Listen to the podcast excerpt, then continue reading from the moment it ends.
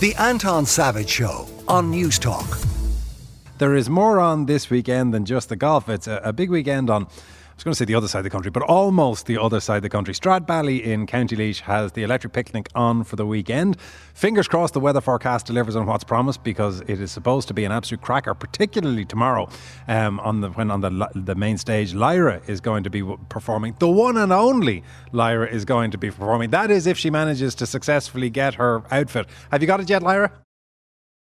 No, not yet, but I, I know that's going to happen. It's going to. I mean, I have about three backup outfits. Either way, I'm going to be okay. Uh, do, what sort of rules do you have for outfits? Should it be a new one for each performance? Do you are you the Kate Middleton of outfits, where you get them in pennies and wear them twice? I mean, I try and have a new outfit for big shows, but like there has been occasions where I'm like, look, this outfit was banging. She only got one outing. She deserves another one. She needs a rewear. So, you know, there there is the special ones that I'm like, I need you to be on my body right now. I'm I'm intrigued that you give your outfits a gender. Have have any of them actually got names? No, they don't. And you know what? It's so weird you say that because I actually I say that my songs are she's as well. I'm like, oh, she's coming out soon. And I don't know why I do it. It's just they just be like part of me. They're like my little soul sisters. So they get she's. All of the songs are she's. All the songs are she's, yeah. Oh, so even a very masculine tune in content or style is still feminine in name. Yeah, I think maybe it's just because obviously I write all my own music, so I'm kind of like thinking of it's like an extension of me, and I'm a she, so they're all she so far. You also write a, a lot. Maybe of... I'll write a song from my ex's perspective and call it a he. yes, filled with anger and venom and resentment. Yeah. You write a lot of stuff that is is quite raw and quite personal. Do, do do you ever do you ever sit down and go, no, too much? Too much. I couldn't perform that in front of people. Yeah, you know what? Actually, after that big massive breakup that I went through, that everyone and their fishes and their dogs and cats know about, I did write my first ballad, and it was very like to the bone. And a few months later, I had to sit down and revisit it and be like, right, you're obviously very angry at that point in time, and maybe that's a bit too brash and too like maybe a bit hurtful towards the person it was about. I didn't want to be that person. So I decided to revisit it and, you know, re lyric it when I was at a point where maybe I had healed a bit more. So it, it does happen. You sit down to write about something that is extremely personal, you can't get the bloody words out.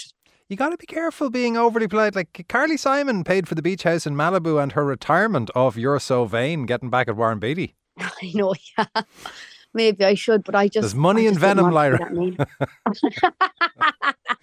That's the next album title. Tell us about what uh, uh, performing on the main stage at EP is like, because I was thinking about it advance talking to you, and I was thinking it, there must be a certain vibe in performing your own concert because you know everybody there has put their hand in their pocket and they have come to see you tonight. But there must be equally yeah. a bit of fun in knowing out there in the audience are people who may not have heard my music before, who are here out of curiosity, that you can kind of win them over. Is that does that add a frisson to it? Definitely does. Like, don't get me wrong, it's nerve wracking when they were like, You're going to be performing on main stage. I was like, Holy God. Because I didn't even think I'd be performing at Electric Picnic this year. You know, I played last year and I was like, Right, I'll just go and enjoy it. So you know, when I was told, I was like, right, this is this is the time. I finally arrived. I've been wanting to do this my entire career. So you do get up and you know, like you get loads of messages being like, I saw you there last year. I can't wait to see you this year and, and stuff like that. But you also, as you said, will get people who don't have a bloody Nora who I am. Like so a lot of people will know falling the song, but they'll be like not know that I'm the singer or the writer of the song. So it's always very entertaining to see their faces when I start with things like, Do you like me like this? And they're like, that's your one. I'm like, yeah, I'm the one. so it's really good fun. And I always love to, you know, put on a show for everybody that is turned up, whether they know me or not, and just make them enjoy themselves. If they want to follow my journey, then great. If they don't, then fine. At least hopefully they've had a bit of a boogie. And can you said, enjoy it? Weird, let's go. Because I've been best man at a couple of weddings, and what I found was the period up until the speech is over is awful. And as soon as it ends, you know, the craic is 90. Is it the same for you? Do you have to wait until the performance is over before you can actually enjoy EP, or do you get to enjoy it all the way through? I get to enjoy it all the way through just simply because I love this. Like, if I was to go out my go out of my comfort zone and say, for example, like do a speech at the wedding, I would definitely be on the same boat as you. I'd be like, oh my god, I'm going to die. This Titanic, we're going down. But because this is what I love, love, love to do, and I suppose it's the only place where I feel very myself and very confident. I'm like, I'm so excited about waiting for it. Kind of the build up is like those butterflies effect, but in a nice way, not in the pukey way. So, and I'm also the type of person where like I'm bloody I don't know, I'm like a tornado and I don't need any influence of like alcohol or anything to get me to that place. So like I can have a drink afterwards, but I'm fine not having a drink beforehand because I'm just enjoying the moment anyway. And what's Electric Picnic like for the artists? Have you got all very fancy VIP treatment backstage and massages and butlers and five star accommodation, all that craic? I'd love butlers. That'd be pretty cool, wouldn't it? um, it's pretty juicy. Like it is. Like they treat us very, very well. Like I thought it was very cool, like when we go into the artist area, that there's like this horse box there that does like bits of food and like coffee and stuff like that. You don't have to pay for it. Like I took my card out and they were like, "Oh no, it's the artist area. It's free." I was like, "Oh my god, this is juicy! Like oh, that's so cool for me." And you get like free lunch and free dinner. I'd be literally nearly rolling around the stage and I come out because I can't help myself when it comes to free food. I'm like, "Get it in, you girl." Um, so that's really cool. And then obviously they have lovely lounge areas and it's very relaxing, peaceful area before you go on stage. And obviously when you come off stage, you're going into that field and you're joining everyone in like the excitement and stuff like that. So you get the best of both worlds. And you don't have to queue for the loose.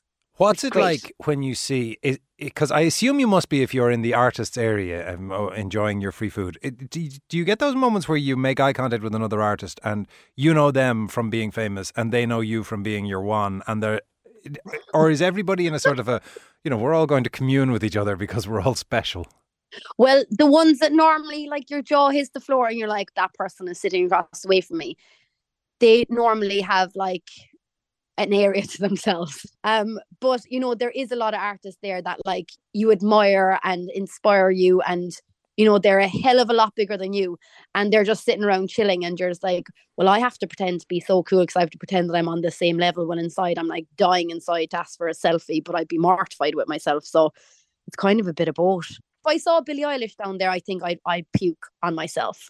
Like, I don't know what I'd do, to be honest, because obviously she is amazing. I think that's the one person that I would go outside my comfort zone, just like, just bloody ask for the photo, would you?